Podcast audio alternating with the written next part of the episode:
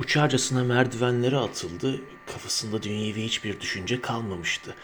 İçini dağlayan ateş de dünyevi bir ateş değildi. Şu anda o sınırları belirsiz tinsel bir aşk gereksinimiyle içi dolup taşan kirlenmemiş, tertemiz bir gençti.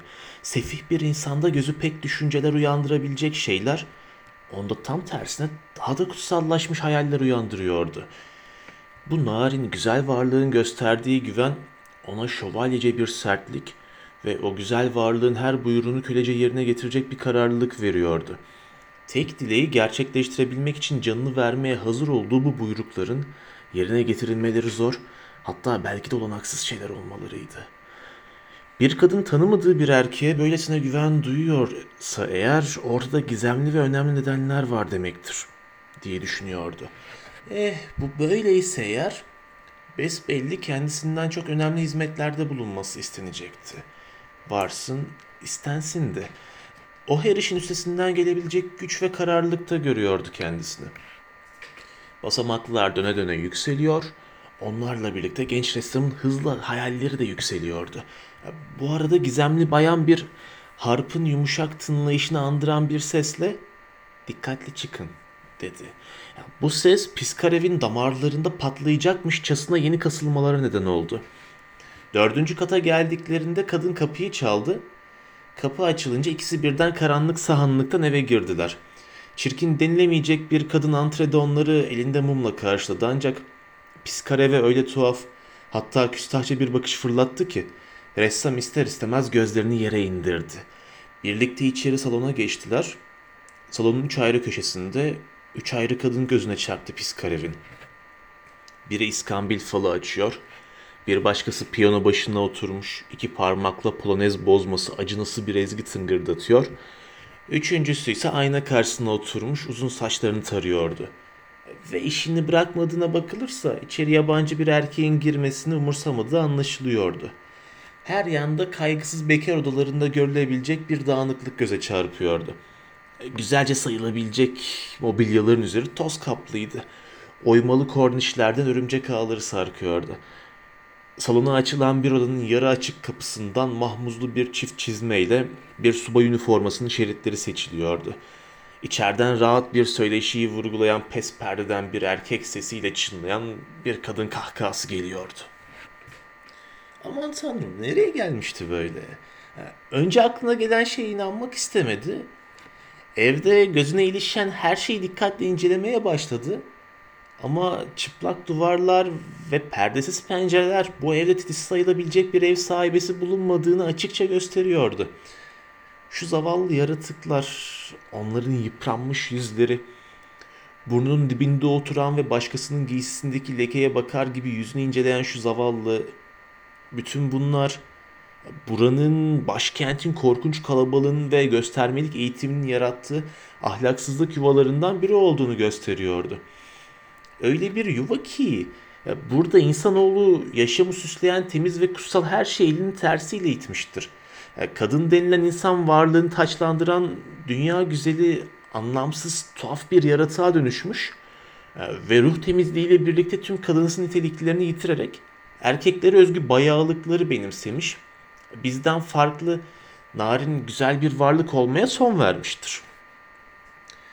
Piskarev kadını şaşkın gözlerle tepeden tırnağa süzüyor.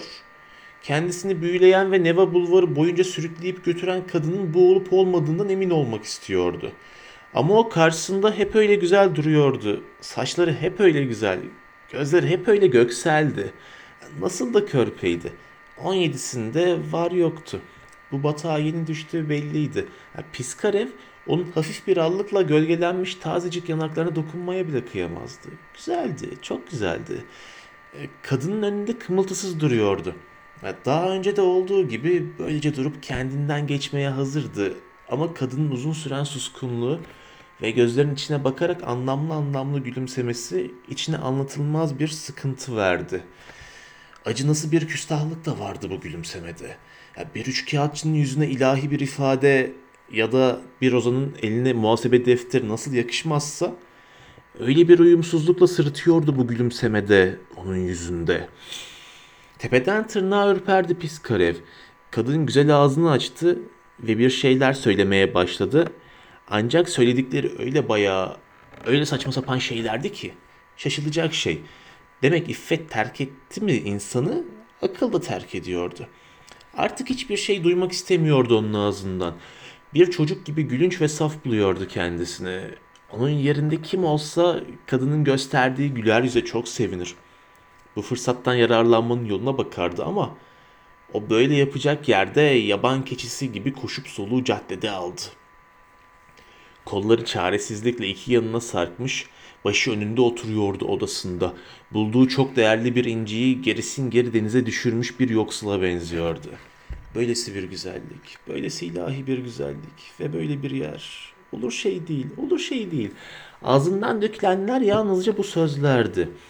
Aslına bakılacak olursa ahlaksal çökmüşlüğün kokuşmuş soluğunun sindiği güzellik karşısında duyulan acıma duygusu bu türden duyguların en güçlüsüdür.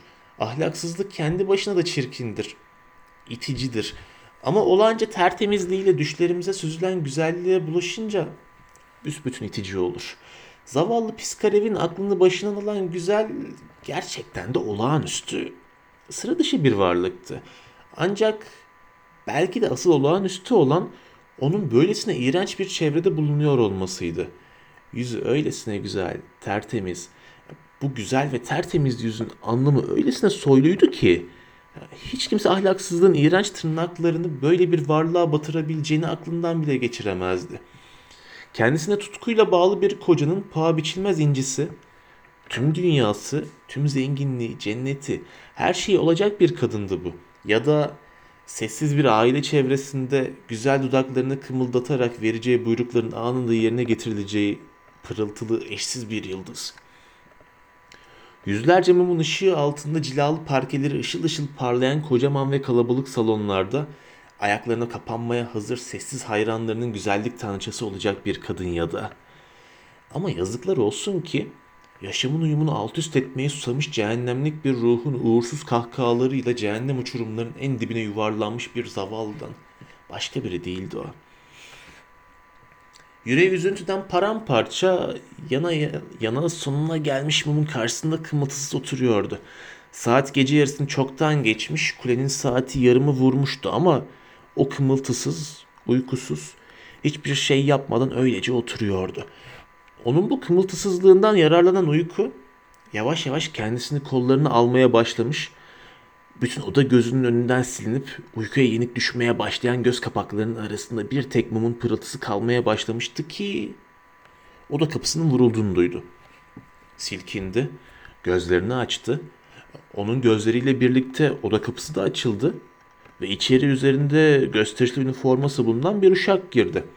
Tek başına yaşadığı bu odaya hele de böyle olağan dışı bir zamanda bu denli gösterişli üniforması olan biri girmemişti. Gözlerine inanamıyor, sabırsız bir merakla içeri giren uşağa bakıyordu. Uşak saygıyla eğilerek birkaç saat önce kendisini ziyaret etmek lütfunda bulunduğunuz hanımefendi sizi evine davet ediyor. Arabası aşağıda. Sizi götürmekle görevliyim efendim, dedi. Fiskarev şaşkınlıktan dona kalmış gibiydi. Araba, üniformalı uşak. Besbelli bir yanlışlık var bu işte. Bakın iki gözüm, dedi sonunda uşağı ürkek ürkek. Herhalde yanlış adrese geldiniz siz. Hanımınızın, hanımınızın çağırdığı kişi bir başkası olmalı. Hayır efendim yanılmıyorum.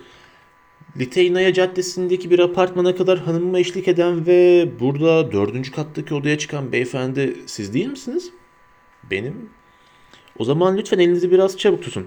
Hanımefendi ne olursa olsun sizinle görüşmek istiyor ve bu kez doğruca evlerini onurlandırmanızı rica ediyor. Piskarev koşarcasına indi merdivenlerden. Avluda gerçekten de gösterişli bir kupa arabası duruyordu. Geçip arabaya oturdu. Kapılar çarpılarak kapatıldı. Parke taşlarından bir anda nal sesleri ve tekerlek şakırtıları yükseldi. Kapı levhaları, aydınlatılmış apartmanlar araba penceresinin gerisinden akmaya başladı. Piskarev yol boyunca düşünüp durduğu halde olup bitenlere akıl erdiremedi. Bir yanda kendine ait ev, araba, üniformalı uşak, öbür yanda pencereleri tozlu, piyanosu akortsuz, zavallı bir dördüncü kat odası. Hiç bağdaştırılacak gibi değildi bunlar. Ya, araba bir evin ışıl ışıl aydınlatılmış girişinde durdu. Piskarev gördükleri karşısında bir kez daha derin bir şaşkınlığa uğradı. Ya, bir sürü araba, arabacıların uğultuyu andıran konuşmaları, ışıl ışıl pencereler, müzik sesi. Üniformalı uşak arabadan inmesine yardım ettikten sonra sırmalar içinde bir kapıcının beklediği çok sayıda lambayla pırıl pırıl aydınlatılmış mermer sütunlu girişe kadar kendisine saygıyla eşlik etti. Piskarev burada birbirinin üzerine asılmış yığınla pelerin ve kürk gördü. Trabzanları cilalı bir merdiven döne döne yukarı çıkıyordu. Ya, Çok hoş bir koku vardı içeride. Onun evindeydi artık. İşte merdivenleri çıkıp ilk salona girmişti bile. Girmişti ama içerisi öyle kalabalıktı ki daha ilk adımında ürküp duraksaması bir oldu.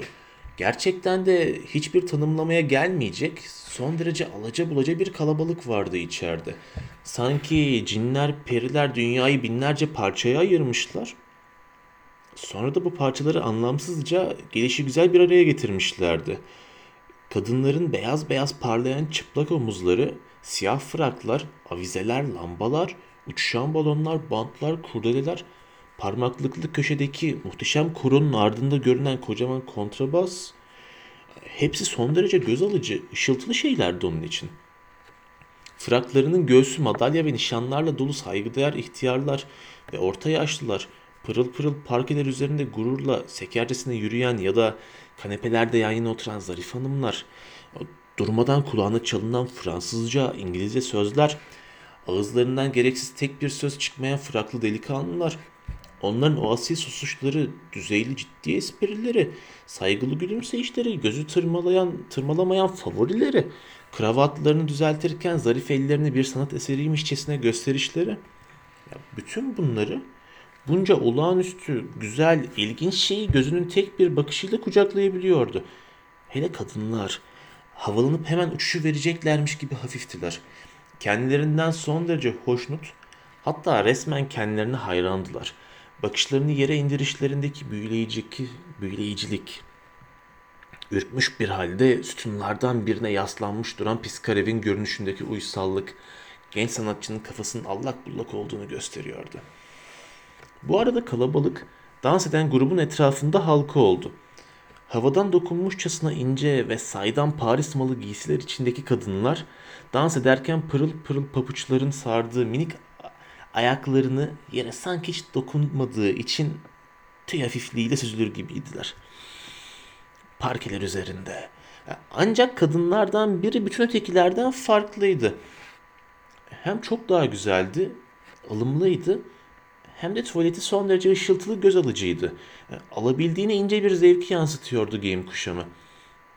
En önemlisi de ek bir çabayla ya da zorlamayla değil, kendiliğinden oluşmuş, üzerinde iğreti durmayan doğal bir uyumluluk içindeydi her şeyi. Çevresini kuşatanlara hem bakıyor hem bakmıyordu. Uzun güzel kirpiklerini um- umursamazca aşağı indirerek başını yana eğdiğinde hafif gölgelenen harikulade güzel alnı ve yüzünün göz kamaştıran beyazlığı büsbütün dikkat çekici oluyordu.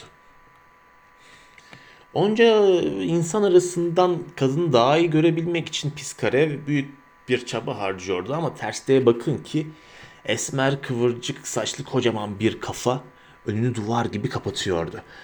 Bu arada kalabalık arkadan kendisini öyle bir sıkıştırdı ki hemen önündeki yüksek dereceli bir devlet memurunu da kendisini sıkıştırmamak için olduğu yerde çakılıp kaldı. Derken biri ne görsün? Ta önlere kadar gelmemiş mi? Yani kadına görünmeden önce üstünü başını düzeltmek için giysilerine bir göz attı. Ve gözlerine inanamadı. Tanrım bu da neydi böyle? Her yanı boya bulaşığı bir giysi vardı üstünde. Evden aceleyle çıkarken üzerine doğru dürüst bir şey geçirmeyi unutmuştu. Bir anda yüzü kıpkırmızı kesildi.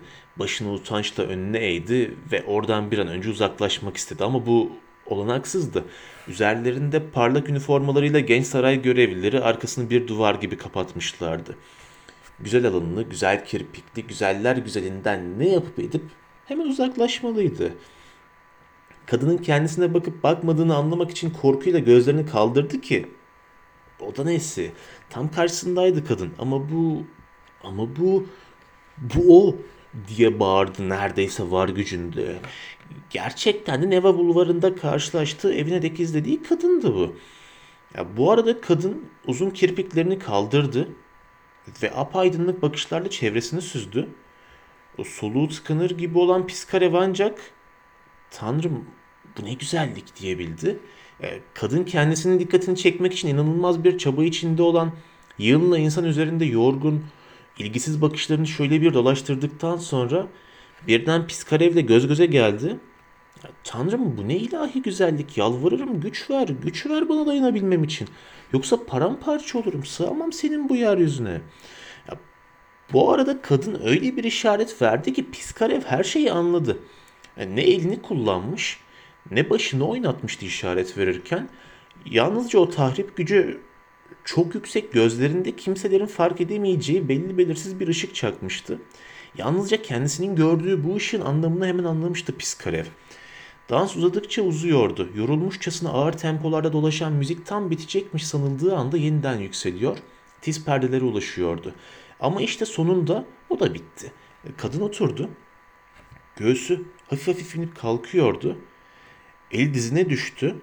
Havadan dokunmuşçasına hafif ince giysisinin eteğini toplayıp altına aldı. Yani müzikle solup alıp veriyormuşçasına hafif hafif kımıldayan giysisinin soluk leylak rengi bembeyaz ellerine vurunca ellerin güzelliği büsbütün ortaya çıktı. Tanrım bir tek kez şu ellere dokunabilseydi. Ya başka hiçbir şey istemezdi. Ya başka bir şey istemek mi? İstenecek başka her şey küstahlıktan başka ne olabilirdi? Piskarev kadının oturmakta olduğu sandalyenin hemen arkasında oturuyordu. Yani ne konuşmaya ne soluk almaya cesaret edebiliyordu. Sıkıldınız değil mi dedi kadın sonunda. Ben de sıkıldım. Sonra uzun kirpiklerini indirerek ekledi. Benden nefret ediyorsunuz değil mi? Pusulayı büsbütün şaşıran Piskarev sizden nefret etmek mi? Ben sizden gibi bir şeyler mır, mırıldanacak oldu. Aslında kıvırcık saçlı genç bir subay espriler yaparak yanlarına gelmeseydi tutarsız, birbiriyle ilintisiz bir araba lafı ardı ardına sıralayabilirdi de. Gülerken düzgün sayılabilecek dişlerini pek hoş gösteriyor. Her nüktesi Piskarev'in yüreğine çivi gibi saplanıyordu. Sonunda oradakilerden biri adama bir soru sorarak dikkatini başka yöne çekti de kurtuldular. Ne çekilmez şey dedi kadın. Genç subayın ardından bakarak sonra göksel gözlerini Piskarev'e yöneltti. Salonun öbür ucunda olacağım. Az sonra siz de oraya gelsenize. Kalabalık arasında süzülmesiyle gözden gitmesi bir oldu. Deliye dönen Piskarev önüne geleni iteleyerek bir anda salonun öbür ucuna ulaştı.